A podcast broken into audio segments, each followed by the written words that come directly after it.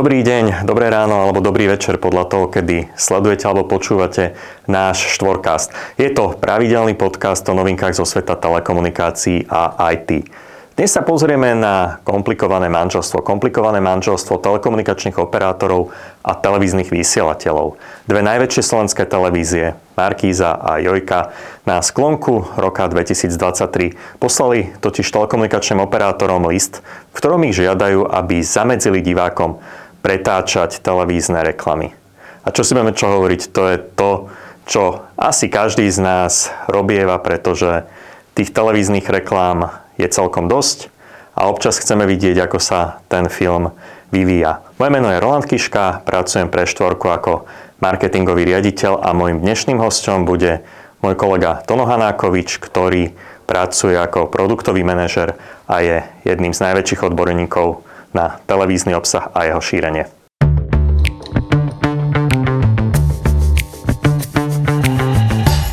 Tono, vítaj. Ahoj.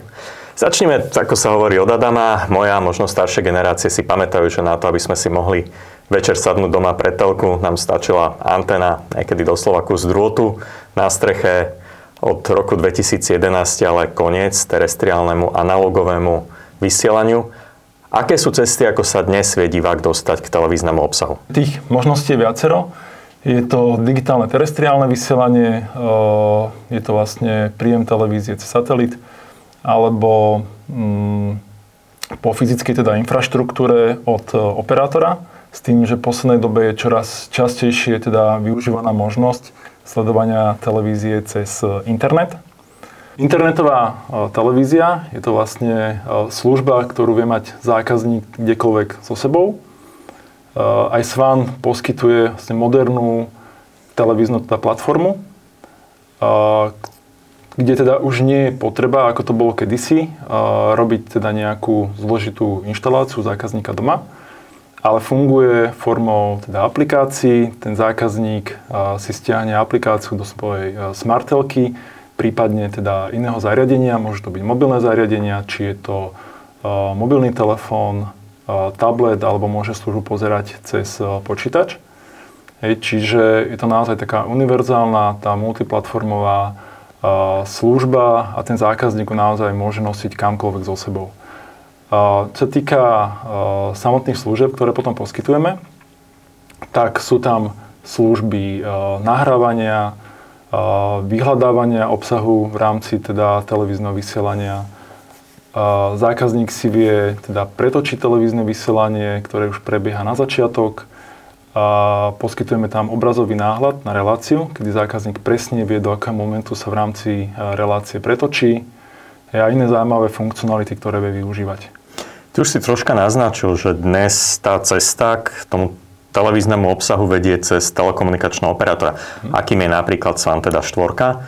Um, prečo je to tak? Prečo mám ja ako divák, ktorý som kedysi mal skutočne antenu na streche, dnes platiť telekomunikačnému operátorovi? Mm tak tá doba sa zmenila. Naozaj tie služby sú sofistikovanejšie, sú kvalitnejšie a hlavne teda kedysi ten zákazník mal dostupných len naozaj pár kanálov. Hej, až operátori priniesli takú tú plnohodnotnú televíziu zákazníkovi, ktorá obsahuje hej, niekedy viac ako teda ponúka aj SWAN 120 televíznych kanálov. No to na tom drote nebolo. Áno, áno. Čiže tam bolo naozaj pár kanálov a tým, že teda operátori začali budovať teda tú infraštruktúru až tak zákazníkovi, je zákazník týmto získal možnosť teda sledovať e, kvalitnejšiu teda digitálnu televíziu aj teda s rôznymi doplnkovými funkcionalitami. Mnoho ľudí, ako som sa ja sám presvedčil vo svojom okolí, vôbec netuší, že telekomunikační operátori platia niečo ešte vysielateľom. Mm. Že v podstate ja ako divák síce zaplatím operátorovi, ale tie peniažky vlastne len pretečú a idú do tých televízií. Prečo to takto funguje? Áno, je to tak, máš pravdu. Uh, ja keď som začínal vlastne, uh, v tomto odvetví, tak uh, som mal úplne rovnakú teda predstavu. Že ten vysielateľ platí teda za uh, sledovanie alebo za teda poskytnutie kanálov operátorovi z dôvodu, že ten operátor má naozaj vysoké náklady na to, aby budoval teda infraštruktúru a dostal tú službu až k zákazníkovi. Žiaľ, tá realita, aj tá prax je, je opačná a teda operátor platí vysielateľovi za to, aby mohol teda zákazníkovi priniesť daný kanál. Každý rok sa to opakuje, televízie tie poplatky zvyšujú, operátori sa vyhrážajú, že ich vyhodia z toho tzv. programového rastra, teda nebudú hmm. ich signál šíriť ďalej. A potom sa nejakým spôsobom síce dohodnú, aspoň doteraz mám pocit, že to tak vždy bolo. A ako zdôvodňujú televízie tieto poplatky a predovšetkým ich rast? O, tak samozrejme je to o, inflácia, ktorá teda za posledné roky bola dvojciferná, čo samozrejme my nejakým spôsobom nespochybňujeme. Hej, zároveň ale platí, že aj za ten televízny content platíme každým rokom teda viac a viac. Hej, a ten content sa zdražuje. No, vidíš, ako človek z marketingu by som mohol povedať, že tie televízie argumentujú infláciou, aj keď každoročne zvyšujú a teda poriadne zvyšujú a zdražujú ceny reklamy, ktorú, ktorú si platíme. A keď sme pri tej televíznej reklame, tak um, to bol dôvod, prečo dve veľké televízie napísali telekomunikačným operátorom na sklonku minulého roka, teda roka 2023, list, čo v ňom požadovali pretože viem, že tie reakcie od operátorov neboli práve mm-hmm. pokojné. O, títo vysielateľia požadujú, aby si o, zákazník da nemohol o, pretočiť reklamný teda blok, ktorý je o, nimi teda vložený do vysielania. Je to, je to samozrejme funkcia, ktorá tomu, tomu zákazníkovi znepríjemní užívanie, užívanie samotnej tej služby a sledovanie toho televízneho obsahu. To znamená, že ja by som si mohol pretočiť povedzme film, ale ako náhle sa dostanem k reklame, tak ma to zastaví a musím si ju pozrieť. Uh, áno, je to tak. Ono to funguje spôsobom, že pokiaľ si ten daný zákazník pustí uh, nejaký obsah, či už je to film alebo tá relácia, buď z archívu, alebo sa v rámci live, teda vysielania, pretočí na začiatok teda relácie alebo filmu a teda dosiahne ten čas toho reklamného bloku. Ten reklamný blok sa nebude dať ako doteraz preskočiť, ale musí aspoň čas toho reklamného bloku odsledovať. Ako a čím vysielatelia argumentujú, prečo chcú zaviesť takéto mhm. opatrenie, ktoré asi nepoteší ich divákov? Určite nepoteší. Argumentujú tým, že prichádzajú vlastne výnosy z reklamy. Sú telekomunikační operátori na takéto niečo pripravené? Dá sa vôbec takáto, lebo predpokladám, že za tým je nejaká technologická zmena, dá sa to implementovať zo dňa na deň? Tak samozrejme tá príprava na implementáciu takéto funkcie je naozaj teda e, zložitá. E, nedá sa to urobiť e, zo dňa na deň. Samozrejme zaberá to ako ohromný teda nejaký ľudský kapitál a samozrejme aj náklady podniku. S tým, že aj tá implementácia je v podstate taká, aby som povedal, že dvojkroková, lebo jednak je potrebná na tej technickej alebo technologickej úrovni a taktiež aj na produktovej úrovni, kedy teda je potrebné potom všetky teda služby nastaviť tak, aby teda zamedzili teda zákazníkovi preskakovanie tej reklamy. Televízie sa na tomto nejako podielajú, lebo predpokladám, že sú to nejaké zvýšené náklady?